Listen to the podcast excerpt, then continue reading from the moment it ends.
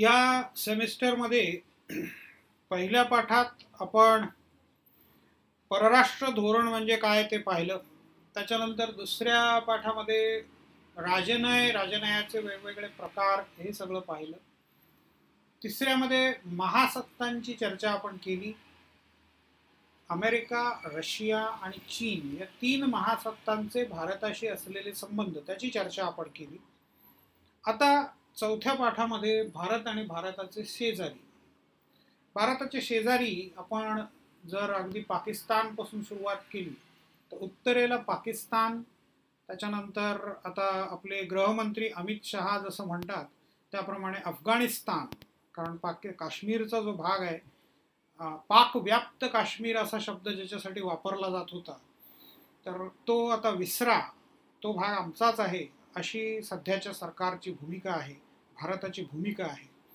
त्याच्यामुळे एक प्रकारे ते असं म्हणतात की अफगाणिस्तान ताजिकिस्तान हेही आपले उत्तरेकडचे शेजारी होतात.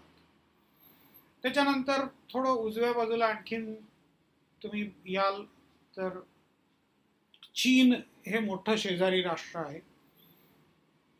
थोडंसं खाली उत्तरांचलच्या भागामध्ये किंवा उत्तर प्रदेशच्या वरच्या भागामध्ये बिहारच्या वरच्या भागामध्ये नेपाळ आहे भूतान आहे. त्याच्यानंतर नॉर्थ ईस्टकडे जर गेलात तर बऱ्याच तीन चार राज्यांच्या सीमा ह्या म्यानमारशी जोडलेल्या आहेत. म्हणजे पूर्वीचा ब्रह्मदेश किंवा बर्मा ज्याला म्हणायचे त्याच्याशी जोडलेल्या आहेत. आणि त्याच्यानंतर खालच्या बाजूला तुम्हाला बांगलादेश आहे. त्याच्या अरबी समुद्र किंवा बंगालचा उपसागर एका बाजूला इकडे अरबी समुद्र आहे मुंबईच्या बाजूला आणि तिकडे कलकत्त्याच्या बाजूला बंगालचा उपसागर आणि दक्षिणेला श्रीलंका आणि मालदीव्ज आहे आणि हिंदी महासागर आहे. तर या भागामध्ये आपल्याला भारताचे शेजारी हे एवढे सगळे शेजारी आहेत पण त्यातल्या दोनच शेजाऱ्यांचा अभ्यास आपल्याला या सिलेबसमध्ये अपेक्षित आहे. आणि ते दोन शेजारी आहेत पाकिस्तान आणि बांगलादेश. पण त्याआधी आपल्याला भारत आणि सार्क यांचे संबंध अभ्यासायचे आहेत. सार्क देशांशी असलेले भारताचे संबंध तेही आपल्याला अभ्यासायचे थोडक्यात. या सार्क या संघटनेची प्रगती कशी झाली ते आपल्याला पाहायचं आहे. आता भारत आणि दक्षिण आशिया इथपासून आपण सुरुवात करू. दक्षिण आशिया म्हणजे आशिया खंडाचा दक्षिण भाग त्याच्यामध्ये कोणकोणते देश येतात? तर अफगाणिस्तान भारत भूतान श्रीलंका पाकिस्तान नेपाळ बांगलादेश आणि मालदीव. आत्ता आपण ज्याचा उल्लेख केला ते सगळे. या आठ देशांचा समावेश दक्षिण आशियामध्ये होतो. यापैकी चार देशांनी म्हणजे अफगाणिस्तान पाकिस्तान बांगलादेश मालदीव इस्लामला आपला अधिकृत धर्म असं घोषित केलेलं आहे. दोन देश म्हणजे भारत आणि नेपाळ हिंदू बहुसंख्य आहेत. तर दोन देशांमध्ये श्रीलंका आणि भूतान बौद्ध बहुसंख्येने राहतात अफगाणिस्तान आणि भूतान या देशांना समुद्र किनारा नाही. हे देश लँडलॉक्ड किंवा सर्व बाजूनी जमिनीनी वेढलेले देश आहेत. त्यांना बंदरांसाठी शेजारी देशांवर अवलंबून राहावे लागते. याशिवाय चॅगॉस बेटांचा समूह या भागामध्ये आहे.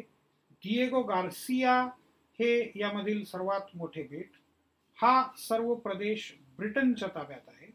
त्याला ब्रिटिश इंडियन ओशन टेरिटोरी म्हणजेच ब्रिटिशांचा हिंदी महासागरातील प्रदेश असेही म्हणतात. अमेरिकेच्या सांगण्यावरून एकोणीसशे सत्तर एकाहत्तरमध्ये या बेटांवरील मोजक्या रहिवाशांना ब्रिटनने मॉरिशस सेशेल्स आणि इंग्लंडमध्ये जबरदस्तीने हलवले. त्यानंतर अमेरिकेने तिथे लष्करी तळ उभा केला. आजही हा तळ अस्तित्वात आहे. तिथे अण्वस्त्रे किंवा लांब पल्ल्याची क्षेपणास्त्रे उभी केली आहेत अशी शंका व्यक्त केली जाते. अफगाणिस्तान आणि इराकवरील हल्ल्याच्या वेळी अमेरिकेला या लष्करी तळाचा खूप उपयोग झाला. भारत हा या आठ देशांमधील लोकसंख्या आणि आकारमानाच्या दृष्टीने सर्वात मोठा देश आहे. तर मालदीव हा लोकसंख्या आणि आकारमान या दृष्टीने सर्वात छोटा देश. भारताची अर्थव्यवस्था इतर सर्व देशांपेक्षा मोठी आहे. भारत आणि पाकिस्तान हे दोन अण्वस्त्रधारी देश आहेत. हे सर्व देश सार्कचे सदस्य आहेत. सार्क म्हणजे पुन्हा एका इंग्लिश ॲक्रोनिम आहे. South Asian Association for Regional Cooperation S A A R C South Asian Association for Regional Cooperation या प्रदेशाच्या दक्षिणेला हिंदी महासागर आहे आणि उत्तरेला हिमालयाच्या रांगा आहेत. दक्षिण आशियाच्या पश्चिमेला पश्चिम आशिया उत्तरेला मध्य आशिया पूर्वेला पूर्व आशिया आणि आग्नेयेला आग्नेय आशिया किंवा दक्षिण पूर्व आशिया आहे. साऊथ ईस्ट एशिया ज्यांचा आसियान ही संघटना आहे ते.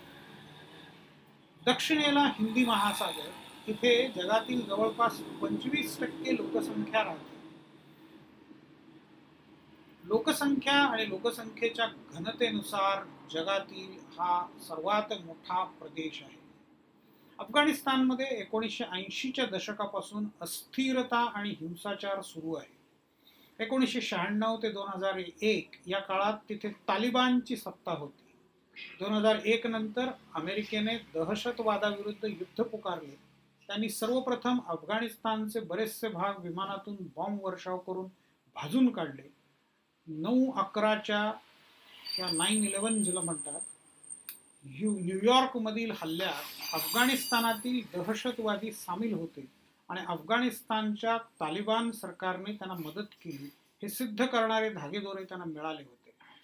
त्याआधी म्हणजे एकोणीसशे एकोणऐंशीमध्ये सोव्हिएट रशियाने अफगाणिस्तानमध्ये आपले सैन्य घुसवले व तेथील साम्यवादी राजवटीला वाचवले.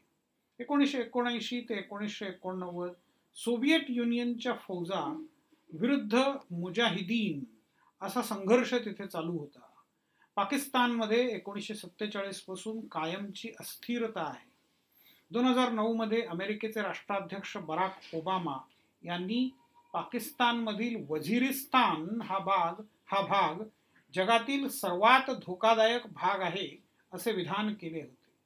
नेपाळमध्ये दोन हजार आठ पर्यंत राजेशाही व्यवस्था होती. त्यानंतर रक्तरंजित क्रांती होऊन तिथे निधर्मी लोकशाही स्थापन झाली. भूतानला कायमची चीनची भीती असते. बांगलादेशमध्ये लोकसंख्येची घनता प्रचंड आहे. तिथे दारिद्र्याचे प्रमाणही जास्त आहे. एकोणीसशे शहात्तरपासून दोन हजार नऊ पर्यंत श्रीलंकेमध्ये Liberation Tigers of Tamil Eelam या जाफना भागातील जाफना भागात राहणाऱ्या तमिळ लोकांच्या जाफना असं म्हणायचं मला. जाफना भागात राहणाऱ्या तमिळ लोकांच्या संघटनेच्या दहशतवादी कारवाया चालू होत्या. मालदीवमध्ये स्थानिक गटांमध्ये सत्ता संघर्ष मोठा आहे. एकोणऐंशी एकोणीसशे अठ्ठ्याऐंशी साली एका संघर्षात भारतीय भारत भारताने लष्करी मदत पाठवून तेथील सरकारला वाचवले. या प्रदेशातील सर्व देशांना वसाहतवादाचे चटके सहन करावे लागले आहे सगळ्या देशांमध्ये खडतर अशा स्वातंत्र्य चळवळी झाल्या आणि साधारण एकोणीसशे पन्नासच्या आसपास सर्व देश स्वतंत्र झाले. हे सर्व देश विकसनशील देशांच्या गटात येतात. या सर्व देशांचे एकमेकांशी ऐतिहासिक संबंध आहेत. सांस्कृतिकदृष्ट्या हे देश जोडलेले आहेत. यामधील भारत पाकिस्तान बांगलादेश हे ब्रिटन ब्रिटिश भारताचे भागच होते. श्रीलंका रामायणाच्या संदर्भात तर अफगाणिस्तान महाभारताच्या संदर्भात भारताशी जोडलेलं आहे. नेपाळमध्ये हिंदू धार्मिक स्थळे आहेत. काही यात्रा भारतात सुरू होतात आणि नेपाळमध्ये संपतात. भूतान या छोट्या पर्वतीय देशाला लष्करी बाबतीत आर्थिक नियोजनासंदर्भात आणि परराष्ट्र धोरण ठरवण्यात भारताकडून मोठ्या प्रमाणात मदत दिली जाते. भगवान गौतम बुद्धांचा जन्म नेपाळमधील लुंबिनी गार्डनमध्ये झाला आणि नंतर बिहारमधील गया शहरात आज ज्याला बौद्ध गया म्हणतात त्यांना ज्ञानप्राप्ती झाली. पुढे सम्राट अशोकाने बौद्ध धर्म स्वीकारला आणि श्रीलंकेमध्ये त्याचा प्रसार केला. जागतिक बँक आणि इतर अनेक आंतरराष्ट्रीय संस्था दक्षिण आशियाच्या विकासासाठी प्रयत्न करत आहेत. जागतिक बँकेने दक्षिण आशियामधील प्रत्येक देशाला अब्जावधी डॉलर्सची मदत केली आहे. भूतानमध्ये नव्याने सुरू झालेल्या शहरीकरणाच्या लाटेमध्ये घर बांधणीच्या कामात मदत करीत आहेत. तर भारतात शेती सुधारणांमध्ये आणि अफगाणिस्तानमध्ये स्त्रियांचे मानसिक संतुलन कसे टिकून राहील यासाठी प्रयत्न करीत आहेत. दक्षिण आशिय आशियाई विभागीय सहकारी संघटना म्हणजेच सार्क याच्याविषयी आणखीन विस्ताराने आपल्याला पाहायचं आहे. सार्क ही आजच्या जगातील एक मोठी विभागीय आंतरराष्ट्रीय संघटना आहे. तिच्या सदस्य देशांचे एकूण क्षेत्रफळ आणि लोकसंख्या युरोपियन युनियन किंवा आसियान दक्षिण पूर्व आशियाई राष्ट्रांची संघटना Association of South East Asian Nations ASEAN. यांच्या क्षेत्रफळापेक्षा आणि लोकसंख्येपेक्षा अधिक आहे. एकोणीसशे सत्तरच्या दशकातील काही अनुकूल घडामोडींमुळे दक्षिण आशियाई देशांची संघटना असावी हा विचार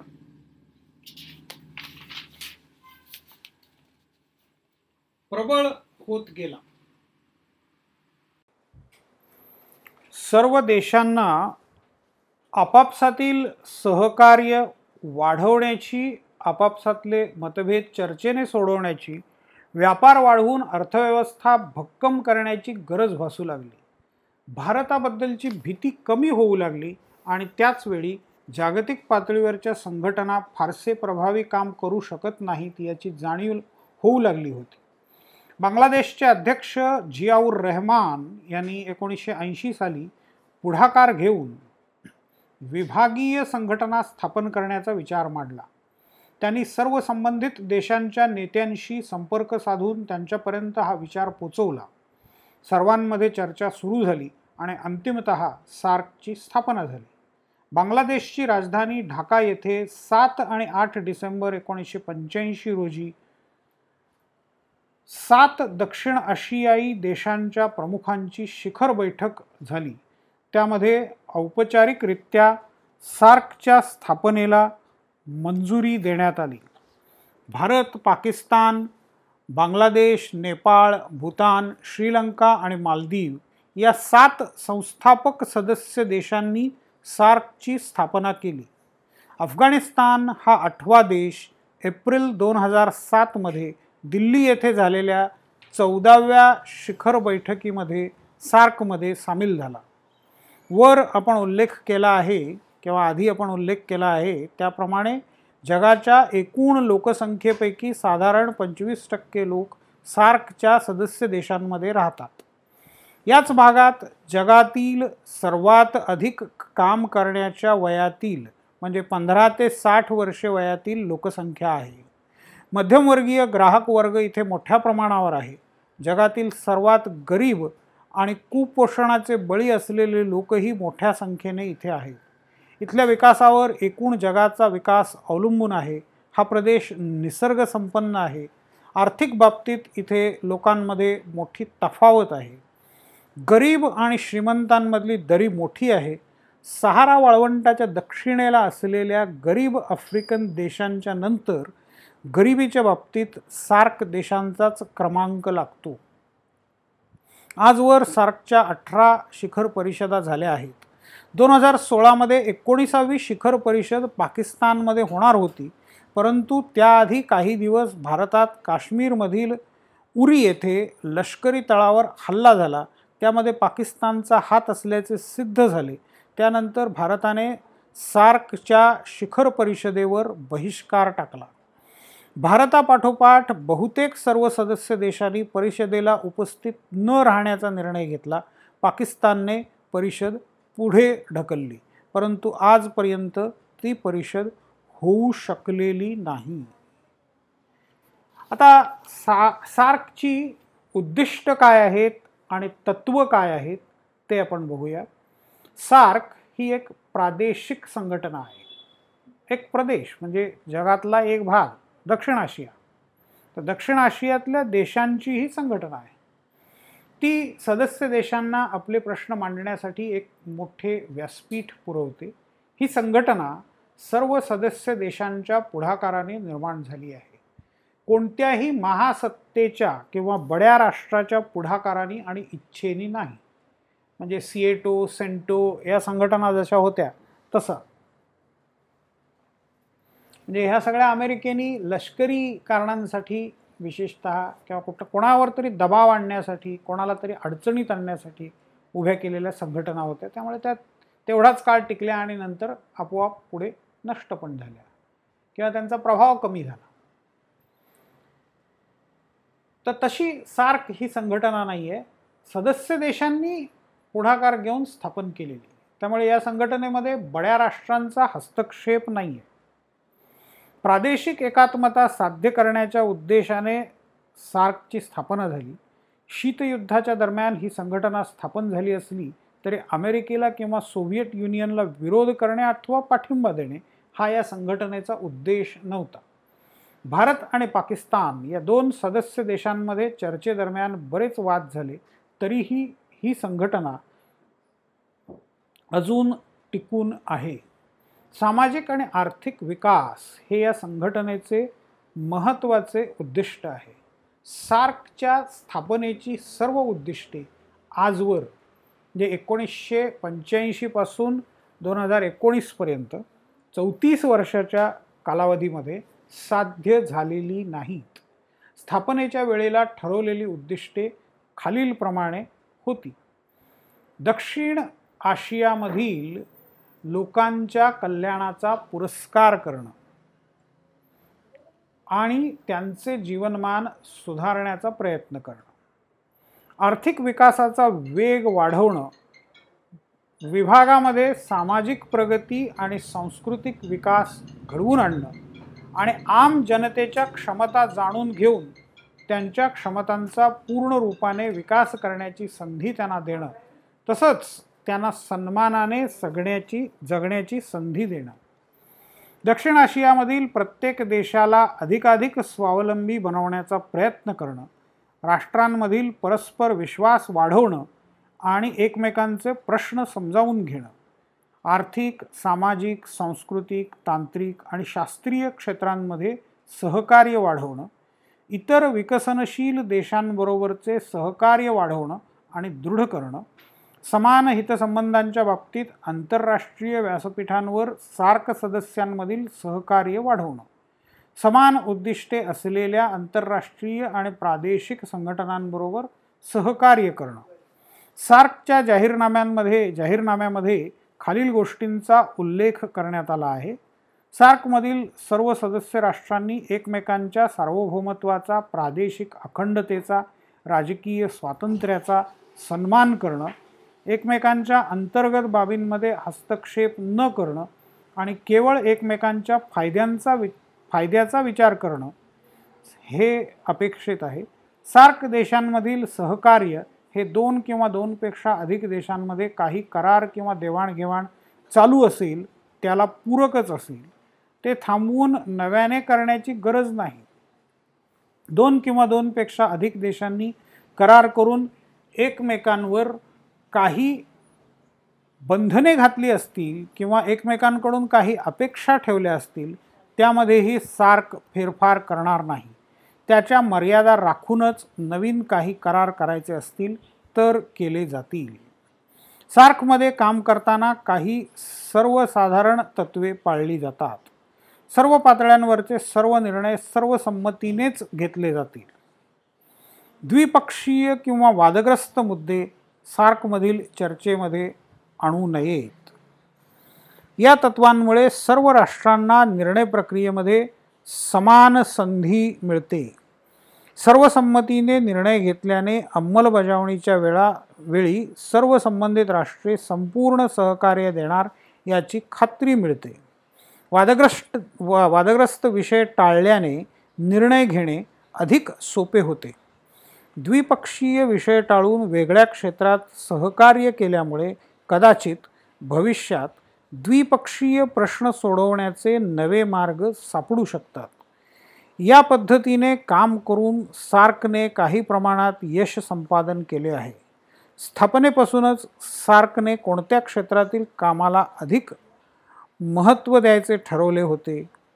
कृषी आणि ग्रामीण विकास जैवतंत्रज्ञान म्हणजे ब्राम बायोटेक्नॉलॉजी ज्याला म्हणतो आपण संस्कृती आणि क्रीडा शिक्षण ऊर्जा पर्यावरण वित्तीय क्षेत्रातील सहकार्य म्हणजे फायनान्शियल कोऑपरेशन मानवी संसाधन विकास ह्युमन रिसोर्स डेव्हलपमेंट माहिती संसूचन आणि माध्यमे म्हणजे इन्फॉर्मेशन कम्युनिकेशन आणि मीडिया दारिद्र्य निर्मूलन शास्त्र आणि तंत्रज्ञान सुरक्षा आणि कायदेशीर बाबी सामाजिक विकास पर्यटन आणि दळणवळण व्यापार अशा साधारणपणे पंधरा बाबींचा विचार केलेला होता.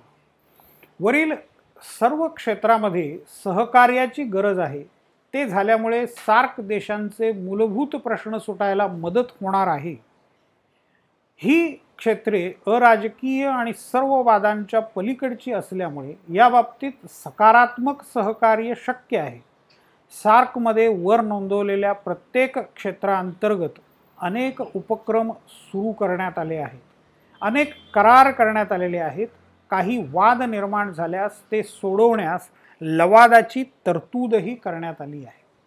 दोन हजार सहापासून दक्षिण आशियाई मुक्त व्यापार क्षेत्राची म्हणजेच South Asian Free Trade Area SAFTA S A F T A South Asian Free Trade Area.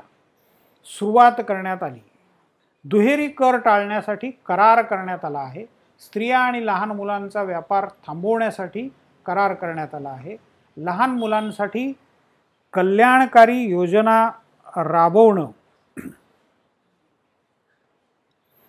किंवा रो कल्याणकारी योजना आखणं गुन्हेगारीच्या बाबतीतील माहितीची देवाणघेवाण करणं दहशतवादाला विरोध करणं यासाठीचे करार करण्यात आले आहेत.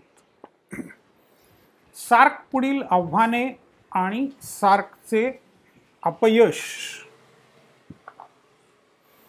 म्हणजे आत्तापर्यंत आपण सार्कने काय काय केलं ते साधारणपणे पाहिलं.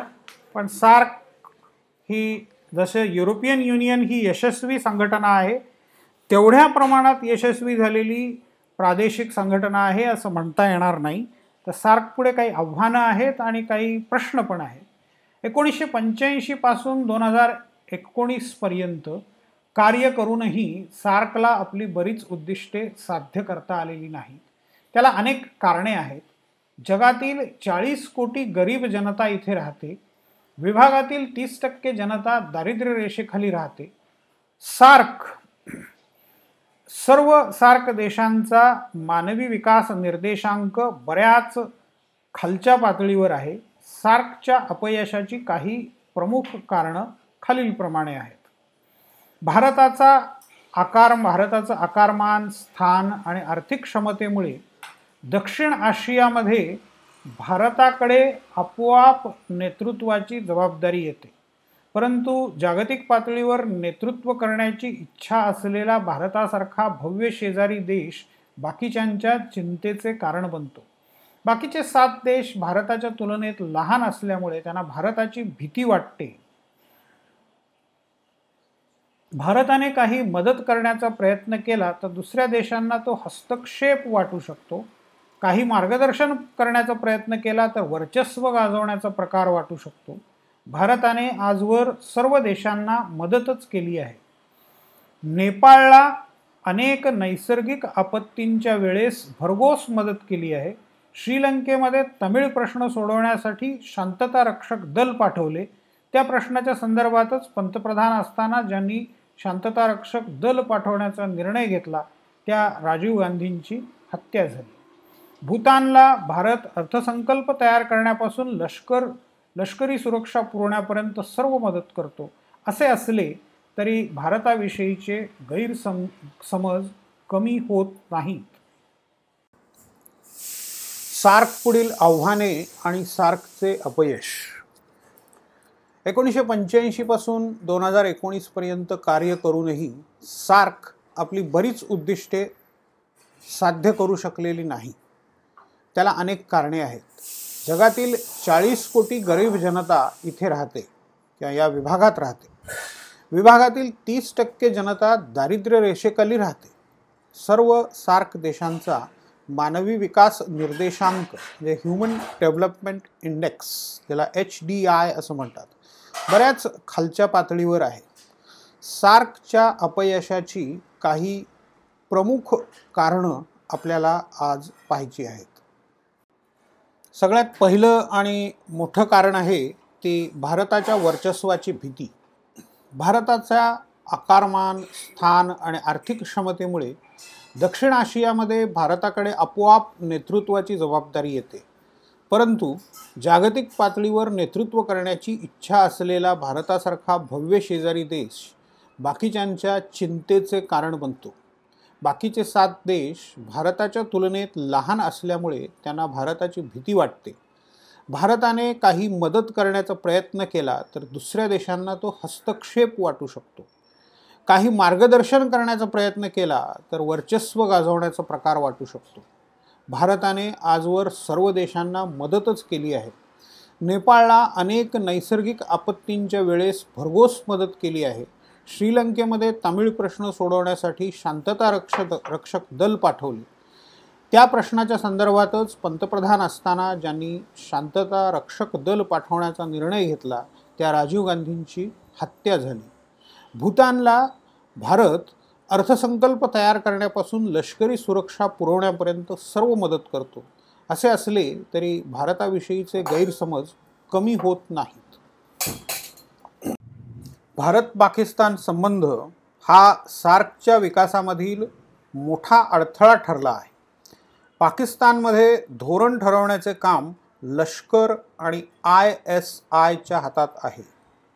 Inter Services Intelligence I S I ही तिथली लष्करी गुप्तहेर संघटना आहे पण लष्करापेक्षा त्याचा प्रभाव बराच अधिक आहे. तिथे आय एस आय म्हणेल ती पूर्व दिशा असते. एखादा पंतप्रधान लोकप्रिय ठरू लागला त्याने भारताशी संबंध सुधारण्याचा प्रयत्न केला. यशस्वीरित्या काही बोलणी केली की भारत पाक सीमेवर मोठा हल्ला होतो. किंवा दहशतवादी कारवाया केल्या जातात आणि त्यानंतर चर्चा रद्द होते. हा आजवरचा इतिहास आहे. पाकिस्तानने आर्थिक सहकार्यात सतत अडचणी निर्माण करण्याचे धोरण अवलंबले. काश्मीरचा मुद्दा हा भारत पाकिस्तान संबंधातील एकोणीसशे सत्तेचाळीस सालापासूनचा मोठा अडथळा आहे. भारताने बांगलादेशच्या निर्मितीमध्ये मदत केली. भारत अण्वस्त्रधारी झाला. भारताची लष्करी आणि आर्थिक ताकद पाकिस्तानपेक्षा खूप मोठी आहे. त्याच्याशी तुलना करणे पाकिस्तानला शक्य नाही. या सर्व गोष्टी पाकिस्तानला खुपतात. या उलट एकोणीसशे सत्त्याण्णवमध्ये स्थापन झालेल्या बिमस्टेक या विभागीय संघटनेने आता हे बिमस्टेक काय आहे? तर Bay of Bengal Initiative for Multi Sectoral Technical and Economic Cooperation बरंच मोठं नाव आहे. बे ऑफ बेंगॉल आता इथे तुम्हाला बे ऑफ बेंगॉलचा मॅप काढून म्हणजे हे रेकॉर्डिंग थोडंसं थांबवून बे ऑफ बेंगॉलचा मॅप काढून बघावा लागेल. दक्षिणेला भारताचा अगदी पूर्व किनारा तिथपासून ते म्यानमार थायलंड असा सगळा एक असा अर्धगोलाकार असा भाग. तर तो बे ऑफ बेंगॉलचा भाग दिसतो. तर Bay of Bengal Initiative for Multi Sectoral Technical and Economic Cooperation अनेक क्षेत्रांमधलं दोन प्रकारचं सहकार्य तांत्रिक आणि आर्थिक. तांत्रिक सहकार्य म्हणजे आता समजा विमानसेवेसंबंधाने सहकार्य हवं असेल तर विमानसेवेसंबंधी तांत्रिक मदत देणं नव्या प्रकारची विमानं आता एअरबस युरोपियन लोकांच्यासाठी अभिमानाची गोष्ट किंवा जेट हे अमेरिकन बोईंग ज्याला म्हणतो आपण अमेरिकनांसाठी अभिमानाची गोष्ट. म्हणजे मोठ्या कपॅसिटीचं आणि कमीत कमी खर्चामध्ये उड्डाण करू शकणारं कमीत कमी फ्युएलवरती उड्डाण करू शकणारं म्हणजे फ्युएल इफिशियन्सी जिथे आहे असं विमान म्हणजे त्याला तांत्रिक मदत म्हणतो. किंवा क्रायोजेनिक इंजिनचा मुद्दा आपण रशिया आणि अमेरिकेच्या संदर्भात पाहिला. तर क्रायोजेनिक इंजिन देणं म्हणजे टेक्निकल कोऑपरेशन आणि इकॉनॉमिक कोऑपरेशन आपण नेहमी म्हणतो की finance is the soul of administration म्हणजे कुठलीही गोष्ट अंमलात आणायची तर पैसा पाहिजे. त्यामुळे आर्थिक सहकार्य. तर बे ऑफ बेंगॉलच्या किनाऱ्यावरती जेवढे म्हणून देश आहेत त्या सगळ्यांनी एकत्रित येऊन स्थापन केलेली ही बिमस्टेक नावाची संस्था आहे. तर बंगालच्या उपसागरातील बहुक्षेत्रीय तांत्रिक आणि आर्थिक सहकार्यासाठीचा उपक्रम असं त्याचं मराठी भाषांतर होऊ शकतं. म्हणजे मराठी स्टँडर्ड असं भाषांतर कुठे स्वीकारलेलं नाही आहे पण हे मला वाटतं शब्दा प्रत्येक शब्दाचा अर्थ याच्यामध्ये समाविष्ट झाला आहे त्यामुळे हे धरायला गृहीत धरायला हरकत नाही आपल्याला. तर या बिमस्टेकनी सार्कपेक्षा बरीच मोठी प्रगती केलेली आहे.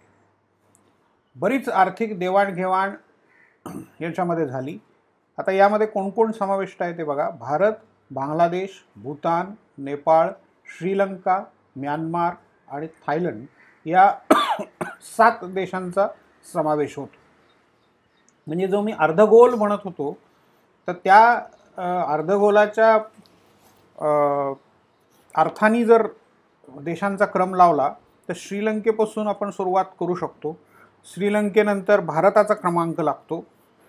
त्यानंतर नेपाळ त्यानंतर भूतान मग बांगलादेश मग म्यानमार आणि थायलंड. तर हा क्रम बघा मॅपवरती म्हणजे तुमच्या लक्षात येईल. हे पाकिस्तान वगळून पूर्वेच्या बाजूला म्हणजे नाहीतरी आपलं धोरण लुक ईस्ट आहेच आहे. तर ते लुक ईस्टमध्ये हे पण येऊ शकतं. बिमस्टेक पण येईल.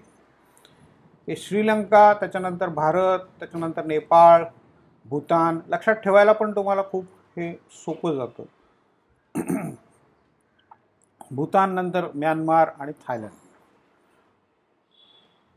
म्हणजे बांगलादेश म्यानमार आणि थायलंड. असे सात देश याच्यामध्ये आहेत. तर सार्कमधले कोणते दोन देश नाही आहेत असा एक प्रश्न जर विचारला पाकिस्तान नाही आहे आणि अफगाणिस्तान नाही आहे म्हणजे पश्चिमेकडच्या बाजूचे देश नाही आहेत त्याच्यामध्ये आणि पूर्वेकडचे याच्यामध्ये जे सार्कमध्ये नाही आहेत असे कोणते दोन देश आहेत? तर म्यानमार आणि थायलंड. म्हणजे असा ॲनालिटिकल स्टडी करायला शिकणं अतिशय गरजेचं आहे. याच्या संबंधाने एक वेब पेज मी तयार करेन नंतर. आणि तुमच्या ग्रुपवरती पण एक मॅप हा जो इथे पुस्तकामध्ये आहे. पुस्तकामध्ये तो अवेलेबल आहे. ते पुस्तक जरूर विकत घ्या. हे जाहिरात नाही आहे हे आपल्या सोयीसाठी मी तुम्हाला सांगतो तर या बिमस्टेकनी सार्कपेक्षा पुष्कळ चांगलं कार्य केलं आहे आणि त्याचं मुख्य कारण त्याच्यामध्ये पाकिस्तान नाही आहे तर पाकिस्तान भारत पाकिस्तान संबंध हा सार्कच्या प्रगतीमधला मोठा अडथळा आहे. सार्कची शेवटची बैठक दोन हजार सोळामध्ये पाकिस्तानमध्ये ठरली होती. आणि ती त्याच्यावरती भारताने बहिष्कार टाकला त्याबरोबर बाकी सगळ्यांनी पण बहिष्कार टाकला. आजपर्यंत सार्कची पुढची बैठक होऊ शकलेली नाही कारण वरचेवर भारत पाकिस्तान संबंध बिघडतच राहिलेले आहेत. आणि भविष्यात काय होईल ते आपल्याला पाहायचं आहे. फक्त सकारात्मक दृष्टिकोन सगळ्यांनाच ठेवावा लागेल. भारत पाकिस्तान संबंधांच्या अडथळ्याशिवाय आणखीनही बरेच प्रश्न भा या सार्कच्या बाबतीमध्ये आहेत. सार्कमध्ये एकूणच आर्थिक प्रश्नांवर आणि व्यापारी मुद्द्यांच्याकडे म्हणजे व्यापार वाढवण्याच्या मुद्द्याकडे दुर्लक्ष केलं गेलेलं आहे. सार्कच्या जाहीरनाम्यामध्ये सदस्य देश सदस्य देशातील आपापसातील वादग्रस्त प्रश्नांवर चर्चा होणार नाही असे स्पष्ट नोंदवलेले आहे. परंतु त्यामुळे ते वादग्रस्त प्रश्न तसेच राहतात.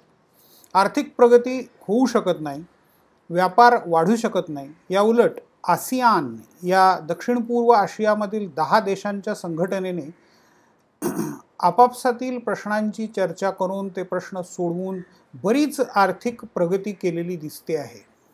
आसियान संबंधी शेवटच्या चॅप्टरमध्ये आपल्याला पाहायचंच आहे. शिवाय आता इथे संपर्क साधनांचा अभाव आहे. म्हणजे तसं पाहिलं तर भारत पाकिस्तान बांगलादेश अफगाणिस्तान हे सगळे सलग आणि नेपाळसुद्धा एकमेकांशी भूतान एकमेकांशी अगदी सलग भूमीनी जोडलेले आहेत. भारत पाकिस्तान आणि बांगलादेश तर एकेकाळी म्हणजे एकोणीसशे सत्तेचाळीस पूर्वी एकच देशाचा किंवा एकच राजकीय किंवा प्रशासकीय विभागाचा भाग होते. परंतु त्यांच्यामध्ये संपर्क नाही. पाकिस्तानमधून इराणची पाईपलाईन येऊ शकत नाही गॅस पाईपलाईन त्यामुळे आपली मोठी प्रगती अडलेली आहे बराच काळ. तर सार्कच्या सदस्य देशांना आपल्यामधील संपर्क साधने म्हणजे रेल्वे रस्ते महामार्ग हवाई मार्ग सागरी मार्ग वाढवण्याच्या दृष्टीने फारसे प्रयत्न केलेले दिसतच नाहीत. भारत आणि बांगलादेशमध्ये भौगोलिकदृष्ट्या शक्य असूनही रस्त्यांचा आणि रेल्वेचा विकास झालेला नाही. भारत आणि बांगलादेशचा मॅप जर तुम्ही पाहिला तर बांगलादेशमधून जर आपण प्रवास केला तर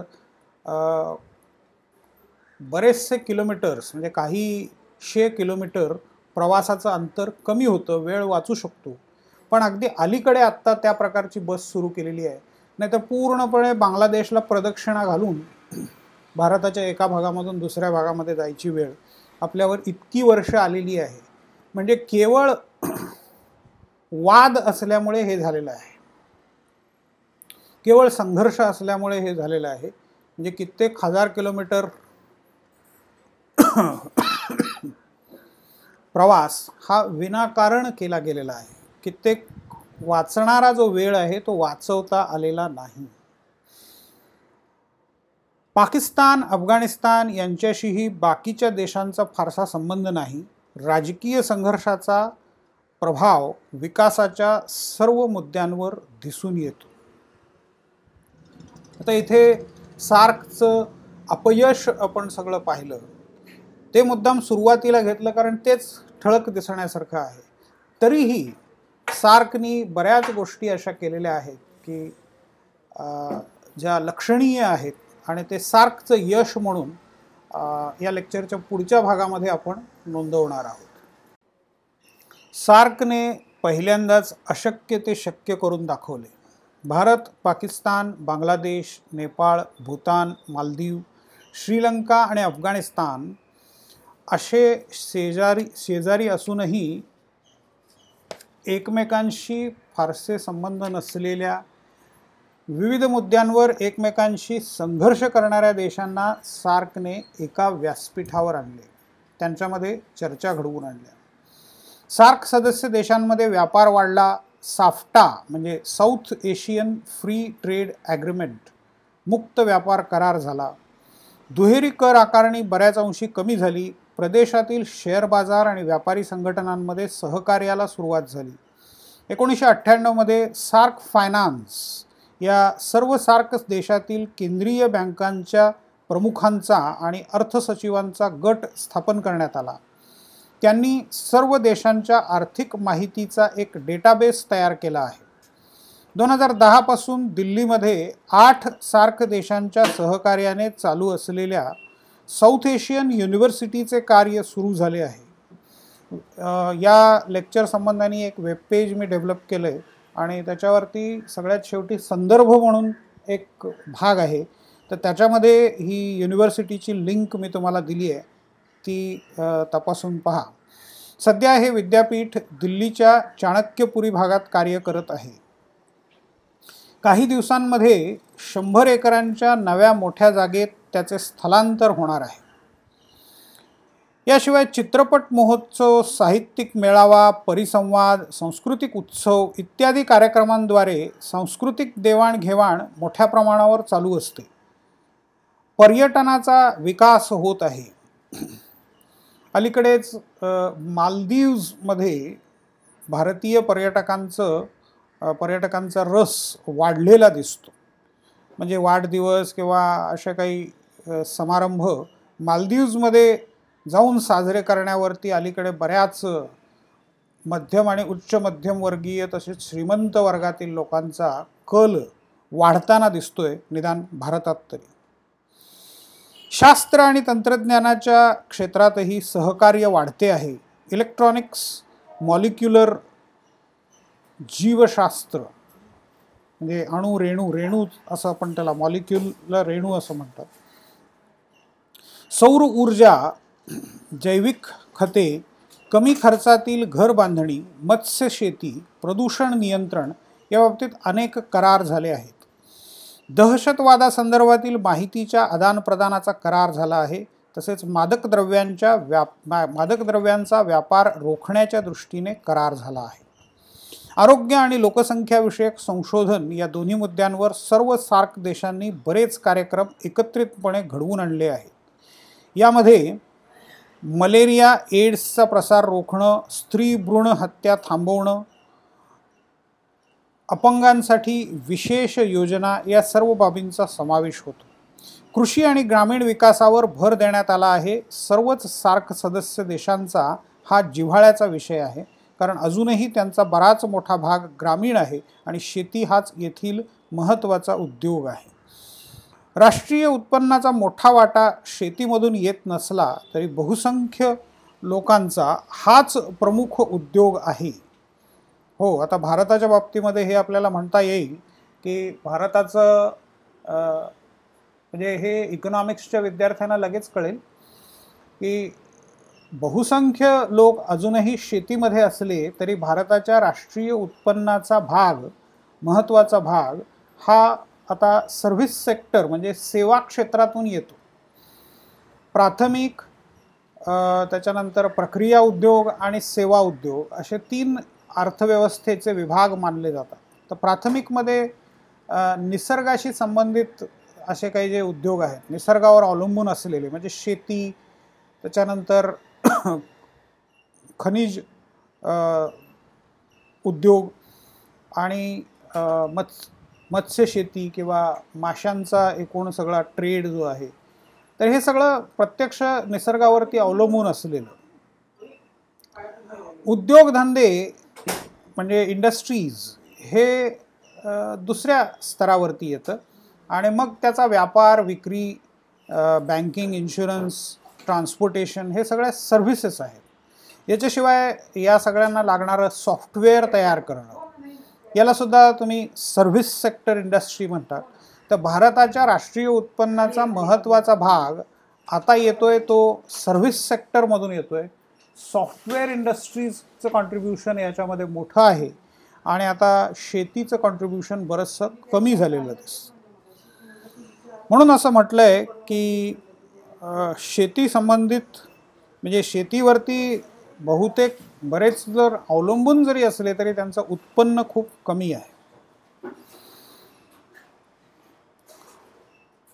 पण बहुसंख्य लोकांचा हा मुख्य उद्योग असल्यामुळे त्याच्याकडे लक्ष देणं त्याच्यातल्या अडचणी सोडवणं हे अर्थातच सरकारची जबाबदारी होते. तर शेती संबंधित माहिती एका डेटाबेसमध्ये एकत्रित केली जाते. त्याचा सर्व देशांना फायदा होतो आहे. Australia Iran Mauritius Myanmar America दक्षिण कोरिया या देशांना निरीक्षक दर्जा दिला देण्यात आला आहे सार्कमध्ये. निरीक्षक या नात्याने हे देश सार्कच्या विविध बैठकांमध्ये आणि कार्यक्रमांमध्ये सहभागी होतात. याशिवाय सार्कने संयुक्त राष्ट्रे आणि त्यांच्या संबंधित अनेक आंतरराष्ट्रीय संघटनांबरोबर औपचारिक संबंध प्रस्थापित केले आहेत. भारतीय उपखंडामधील विशेषतः सार्कच्या सदस्य देशांमध्ये बरेच साम्य आहे. प्रचंड लोकसंख्या आणि लोकसंख्येची घनता हे सर्वांचे प्रश्न आहेत. निरक्षरता अंधश्रद्धा शैक्षणिक सुविधांचा अभाव धार्मिक संघर्ष दहशतवाद हेही समान प्रश्न आहेत. बहुतेक सर्व राष्ट्रांमध्ये ग्रामीण ग्रामीण भाग मोठ्या प्रमाणात आहे. सर्व देशांमध्ये मिश्र अर्थव्यवस्था आहे. गरिबी मोठ्या प्रमाणावर आहे. असमानतेचे प्रमाण खूप आहे. उत्पादनाचे प्रमाण कमी आहे. बेरोजगारी हा वाढत जाणारा प्रश्न आहे. अर्थात लोकसंख्या हा त्याचा मूळ मुद्दा आहे. सर्व देश एकतर विकसनशील किंवा अविकसित देशांच्या गटात मोडतात. पर्यावरणाचे प्रश्न सगळीकडे आहेत. अर्थात तो जगभरातला प्रश्न आहे. आणि विकास करायचा म्हणजे पर्यावरणाची हानी हे ठरलेलं आहे. तर विकास आणि पर्यावरण यांच्यामध्ये एक विचित्र नातं आहे. जंगल तोडल्याशिवाय तुम्हाला विकास करता येत नाही. म्हणजे विकास त्याचासुद्धा अर्थात तुम्हाला व्याख्या करावी लागेल. पक्की घरं बांधणं पक्के रस्ते बांधणं कारखाने उभे करणं आता या सगळ्यांना जमीन लागते आणि ती जमीन आता जंगलाने आच्छादलेली जी उरलेली जमीन आहे तीच घ्यावी लागते. कारण बाकीची जमीन आता शिल्लकच नाही आहे म्हणजे शहरांमध्ये आता मोकळ्या जागा शिल्लक नाही आहेत मोकळा श्वास घ्यायला लोकांना जागा नाही आहे खेळायला लहान मुलांसाठी किंवा एकूणच खेळांसाठी मैदानं उपलब्ध नाही आहेत म्हणजे आता उरलेलं जर तुम्हाला वाढत्या लोकसंख्येला सामावून घ्यायचं असेल आणि चांगल्या दर्जाचं जीवन द्यायचं असेल तर अर्थातच तुम्हाला उरलेली जंगलं तोडून आणखीन जागा रिकामी करावी लागणार आहे. तर तो संबंध आहेच. तो सगळ्यांचाच प्रश्न आहे. पाणी आणि ऊर्जेचे प्रश्न आहेत. हेही परत जागतिक प्रश्न आहेत. अनेक जागतिक पातळीवरती सुद्धा करार होत आहेत. प्रत्येक देश काही ना काही याच्यामध्ये संशोधन करण्याचा प्रयत्न करतो आहे. टेस्ला नावाची जी कार आहे अमेरिकेची बॅटरीवरती चालणारी त्याच्यानंतर सोलार एनर्जी म्हणजे सौर ऊर्जेचं त्याच्या आधाराने सगळ्या गोष्टी चालवणं याच्याकडे आता कल वाढायला लागलेला दिसतो. पाण्याचे प्रश्न पण गंभीर होत चाललेले आहेत. म्हणजे भविष्यामध्ये तेलावरून वाद होईल किंवा आत्ता तेलावरून वाद होत आहेत तसेच ते आता पाण्यावरून पण संघर्ष होतील असं भविष्य भविष्य काही पर्यावरणवाद्यांनी केव्हाच व्यक्त करून ठेवलेलं आहे. सर्व देशांनी एकत्र येऊन प्रयत्न केले तर हे सर्व प्रश्न सोडवणे तुलनेने सोपे जाईल. सार्क ही त्यांना एकत्र आणणारी मोठी संस्था आहे. हिमालयाचा विकास त्या भागातील खनिज संपत्तीचे उत्खनन समुद्र तळाचा तेल आणि नैसर्गिक वायू मिळवण्यासाठी शोध तंत्रज्ञानाचे हस्तांतरण हे सर्व देशांसाठी फायद्याचे ठरणार आहे. तंत्रज्ञानाचे हस्तांतरण ही खूप मोठी बाब आहे. म्हणजे उदाहरणार्थ भारतीयांनी काहीतरी नवीन शोध लावला. त्याचा खूप चांगला उपयोग होतो आहे हे सिद्ध झालं.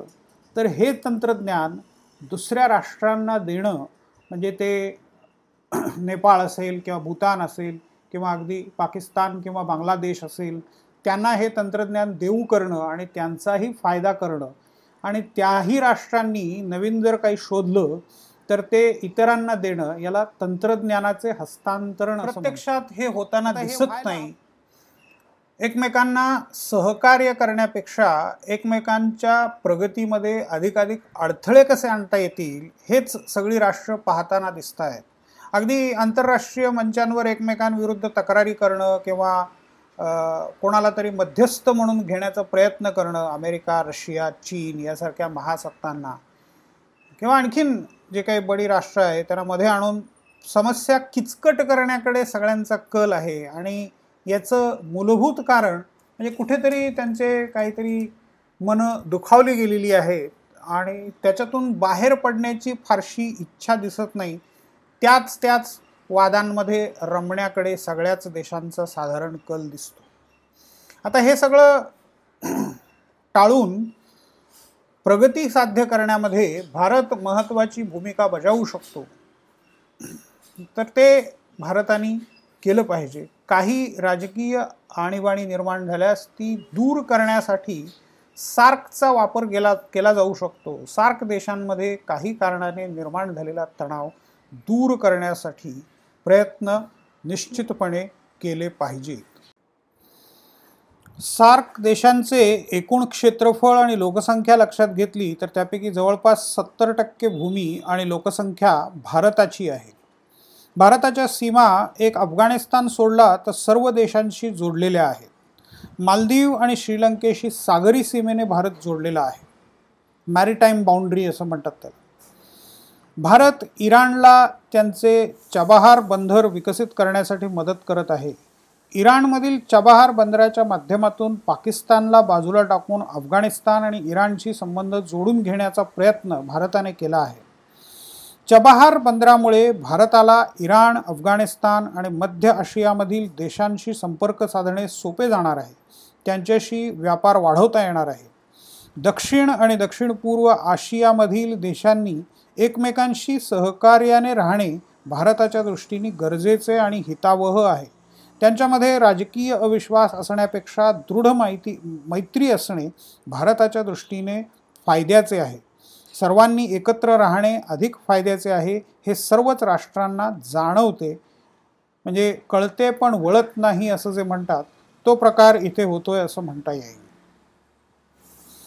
काही डिप्लोमॅटिक तज्ज्ञ आहेत. मी एक लेखाचा लिंक तुम्हाला वेबपेजवर दिली आहे. त्याच्यामध्ये ते स्पष्ट म्हणतात की SAARC is a non starter and SAARC is going nowhere in a near future अशी त्यांची दोन वाक्य आहेत. आणि ती कितीही कडवट असली तरी सत्य आहेत. पंतप्रधान जवाहरलाल नेहरूंच्या काळापासून भारताने विभागातील लोकांना एकत्र येण्याचे आवाहन केले.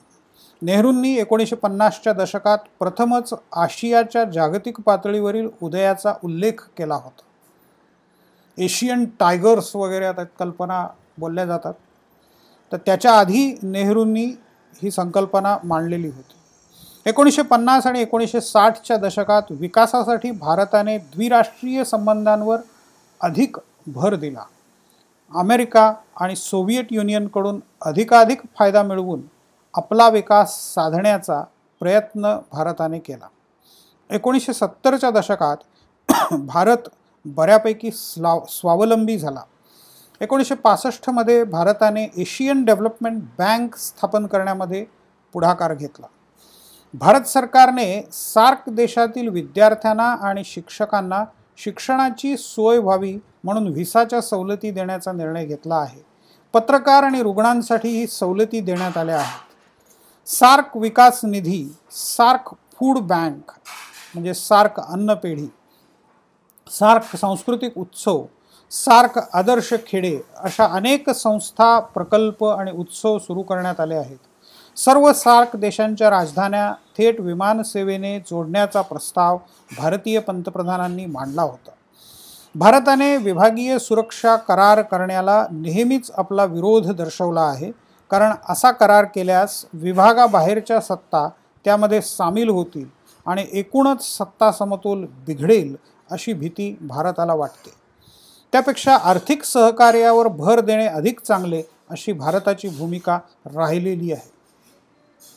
हे सगळीकडेच होतं. म्हणजे युरोपमध्ये सुद्धा दुसऱ्या महायुद्धानंतर बऱ्याच जणांनी हा मुद्दा मांडला की आपल्यामध्ये कोणत्याही प्रकारचं आर्थिक संबंध नाही किंवा व्यापारी संबंध नाही आणि म्हणूनच आपल्यामध्ये वारंवार युद्ध होत आहेत. म्हणजे पहिलं महायुद्ध एकोणीसशे चौदा ते अठरामध्ये झालं. दुसरं महायुद्ध एकोणचाळीस ते पंचेचाळीसमध्ये झालं. तर त्यानंतर हे विचार मांडण्यात आले आहेत पंचेचाळीस नंतर.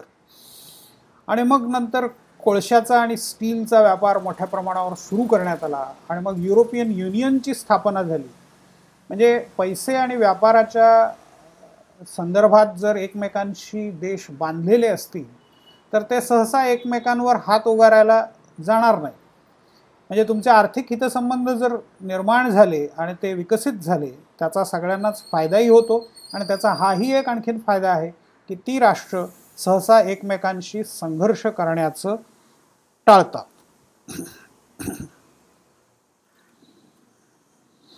दक्षिण आशियाई देशांमध्ये सहका संघर्षाचे मुद्दे अनेक आहेत. हे लक्षात घेऊनच सार्कच्या व्यासपीठावर त्यांची चर्चा होणार नाही.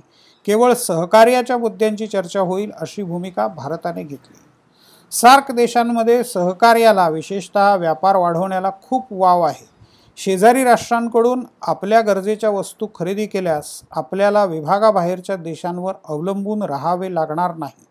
आणि सार्क देशांची अर्थव्यवस्था वाढेल असे विचार परराष्ट्र मंत्री पी व्ही नरसिंहराव यांनी एकोणीसशे चौऱ्याऐंशीमध्येच मांडले होते. भारताच्या विविध उपग्रहांकडून मिळालेली पर्यावरणविषयक माहिती सर्व सार्क सदस्य देशांना मोफत उपलब्ध करून देण्याचे भारताने ठरवले. त्याप्रमाणे सध्या ही माहिती उपलब्ध करून देण्यात आली आहे. नेपाळ आणि भूतानमध्ये जलविद्युत प्रकल्प उभे करून देण्यात आले आहेत.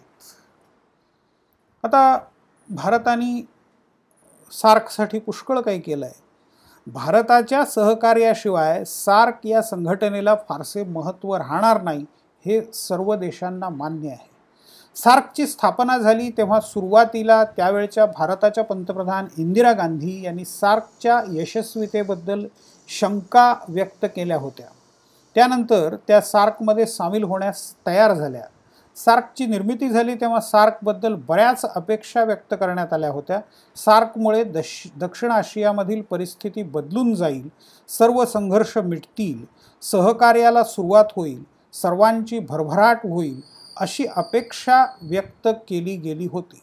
सुरुवातीला तसे काही प्रयत्नही झाले परंतु नंतर उत्साह मावळला आणि विविध सदस्य देशांमधील संघर्ष विकासाच्या आड येत गेले.